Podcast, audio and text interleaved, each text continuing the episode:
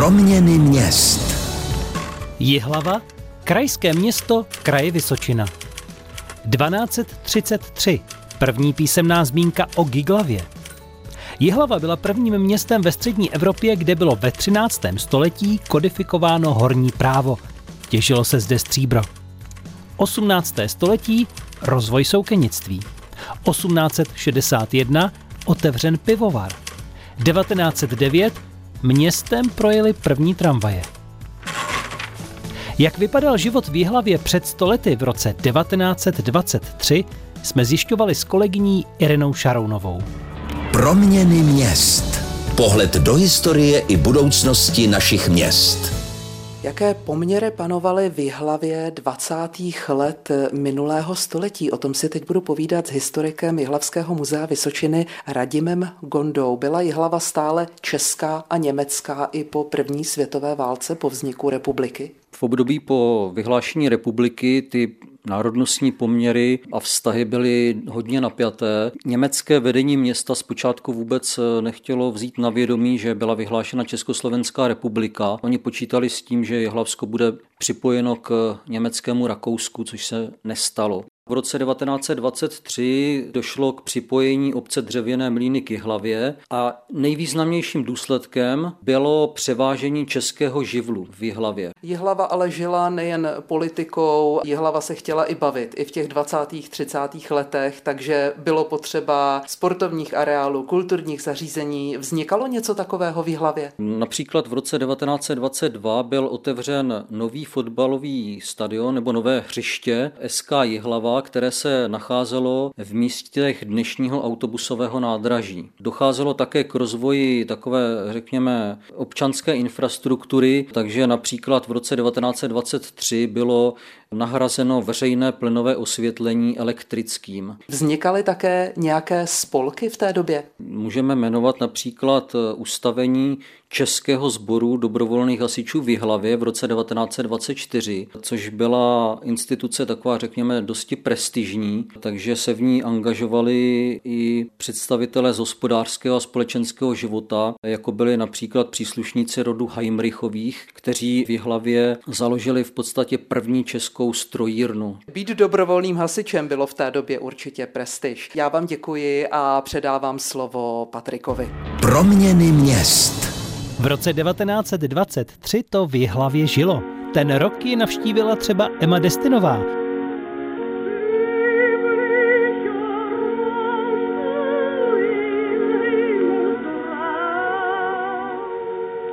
A přijel dokonce ministr zahraničí Edvard Beneš. Přednášel tehdy v dělnickém domě o zahraničním odboji a počet obyvatel v roce 1923 dosáhl 25 842 lidí.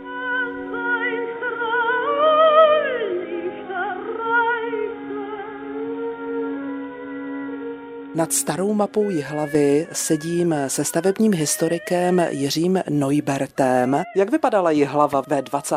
letech minulého století? Byla o hodně menší. Je pravda, že nevidím ta sídliště. Jihlava je známá historickými hradbami, kterých velká část je zachovaná dodnes. Když tedy teď mluvíme o té sevřené části Jihlavy ve 20.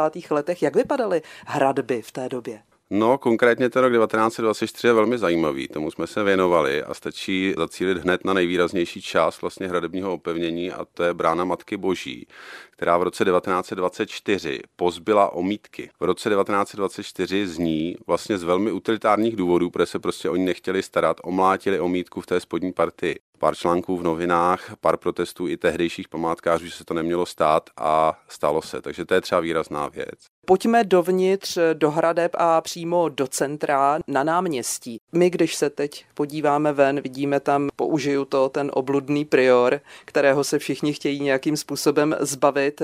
Dřív tam stál špalíček domů zvaný Krecl. Tím řekl bych rozporuplným názorem na to, co ten Krecl je a jestli tam má být, se setkáme už v 19. století. Měla by být zaznamená jakási reakce císaře, který při návštěvě hlavy naznal, že ten Krecl je dost ošklivý a že by tam být nemusel.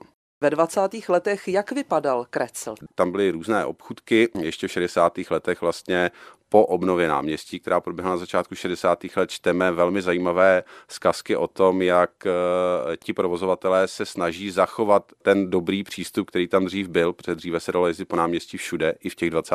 letech, pohyb byl zcela volný, tak eh, to po obnově 60. letech nebylo možné. Třeba v roce 26 na náměstí bylo snad 6 nebo 10 čerpacích stanic, což je pro nás těžko představitelné. Zase to nevypadalo tak jako dnešní čerpací stanice, byl to prostě stojan, kterého bylo možné zastavit. Takže to náměstí bylo nějakým způsobem poměrně intenzivně využívané a troufnu si říct, že vypadalo zásadně jinak než dnes.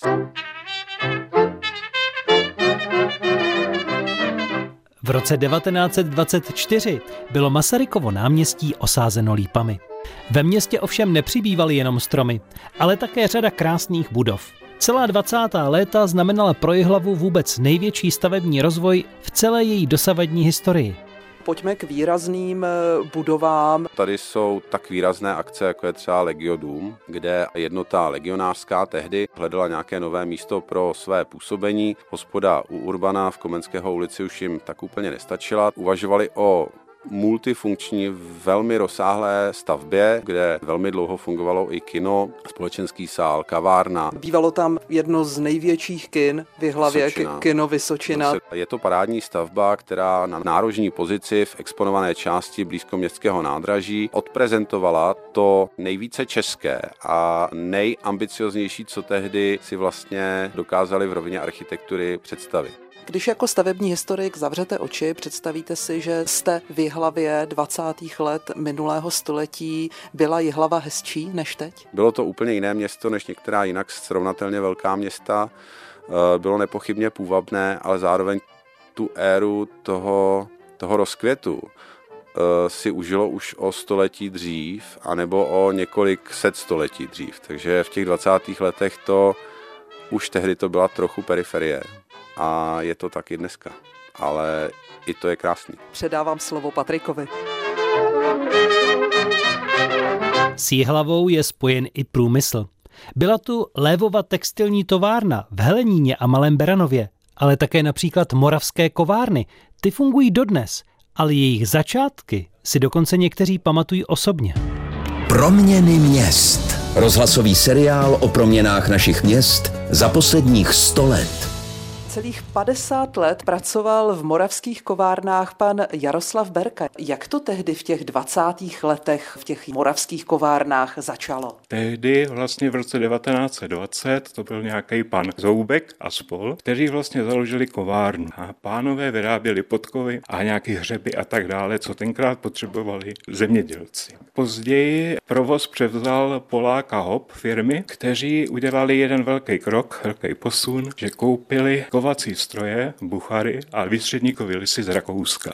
No a když si představíme rok 1920, tak prakticky veškerý materiál výrobky se museli vozit na nádraží, na hlavní nádraží nějakým koňským spřežením. Takže tohle to všechno jako velice stěžovalo další rozvoj. Když se podíváme potom na další vývoj firmy, tak se specializovala na komunální nářadí. To jsou kladiva, sekery. Hlavně kleště. Třeba kombinačky se montovaly v montovně tehdejší a to bylo až po válce, kde vlastně pracoval jeden třeba montáž, prováděl herec Moučka, který se tam vyučil. A zajímavá věc ještě byla, že kovárny Poláka Hop měli prodejnu dole na náměstí, kde dneska je nějaký větnamský prodavač. Já si tam ještě pamatuji prodejnu Kovomat. To bylo majetek kovárny.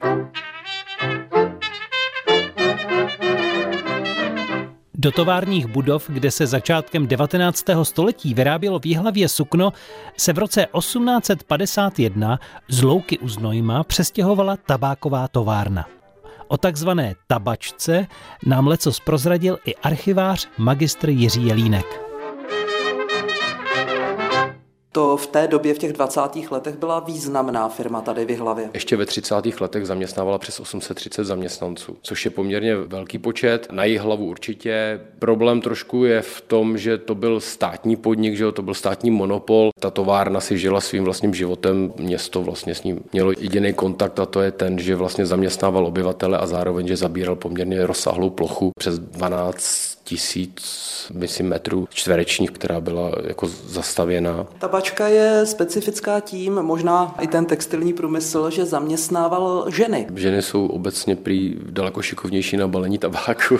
Navíc ono to má i jeden praktický důvod z doby první světové války, protože pochopitelně muži narukovali a někdo musel nahradit jejich práci. A hlavně cigarety, co si budeme povídat, prostě je to artikl, na kterém se vždycky vydělávalo a že muži, pokud byli na frontě, potřebovali nějaký cigarety na uklidnění, takže asi i proto to jelo. Ta továrna velice v těch 20. spíš až koncem 20. a začátku 30. let i mohutně stavěla, stavěla i domy pro svoje úřednictvo na dnešním Štefánikově náměstí. Takže ona jako relativně bych řekl, že ta byla taková nejstabilnější a měla nejstabilnější ekonomickou situaci vlastně díky monopolu tabákovému. Proměny měst. V roce 1958 tabáková výroba v Jihlavě skončila. Podnik na výrobu cigaret byl přemístěn do Kutné hory a na místě původní tabačky vznikl závod Tesla. Dnes už jsou tu obchodní a obytné prostory. Jak šel život Jihlavou ve 20. století? V roce 1948 byly tramvaje nahrazeny trolejbusovou dopravou. V roce 1969 se ve městě odehrál první striptease v sále dělnického domu. V roce 1983 byl otevřen obchodní dům Prior na dnešním Masarykově náměstí. O mnoho let později, v roce 2008, bylo otevřeno nákupní centrum City Park na místě původního areálu moravských kováren. A v roce 2020 byla otevřena moderní posluchárna Jihlavské vysoké školy Polytechnické kousek od autobusového nádraží. A podle posledního sčítání žilo k 1. lednu 2022 ve městě 50 108 obyvatel. Jak bude Jihlava vypadat v budoucnosti? Zkusme si to představit. Proměny měst. Rozhlasový seriál o proměnách našich měst za posledních 100 let a jejich ambicích do další stovky.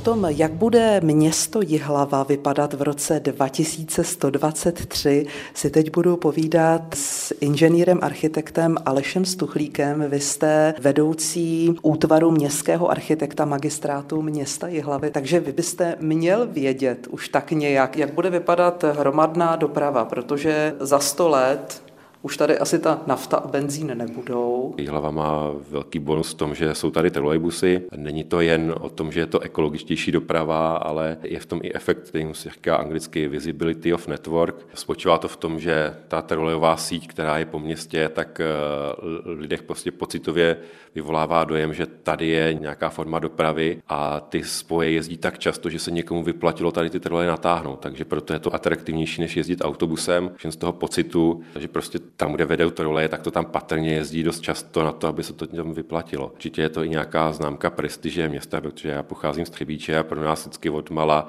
Jihlava byla velkoměstem a tím symbolem byly právě trolejbusy, protože to je, to je to, co dělá z Jihlavy pocitově velkoměsto. Trolejbusy přežijí dalších 100 let? Těžko říct, samozřejmě ten pokrok, co se týče vodíků a baterií, je, je velký, ale jako jeden ze symbolů města bych byl rád, by tady vydrželi poměrně dlouho. Proměny měst.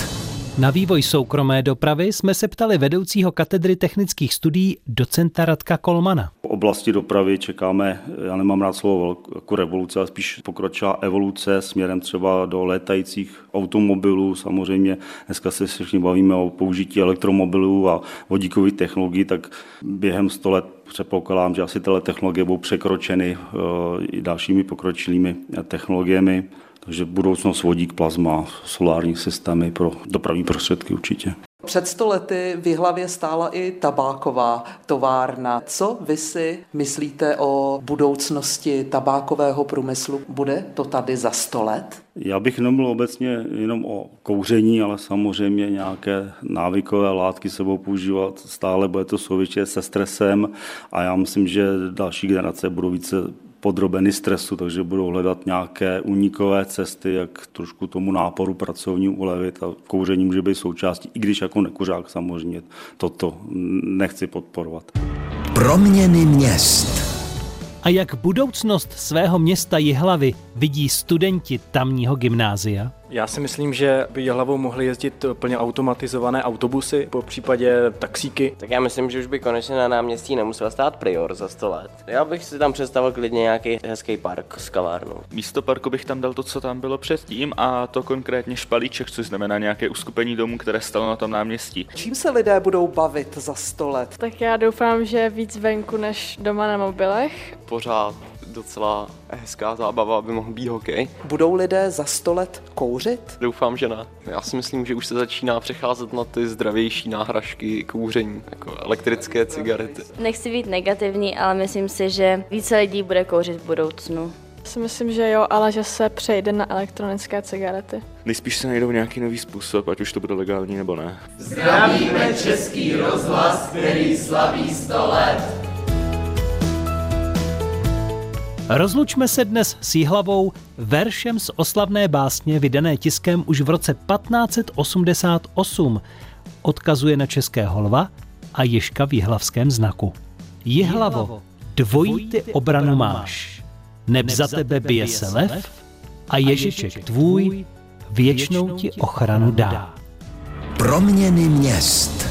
Rozhlasový seriál o proměnách našich měst za posledních sto let a jejich ambicích do další stovky.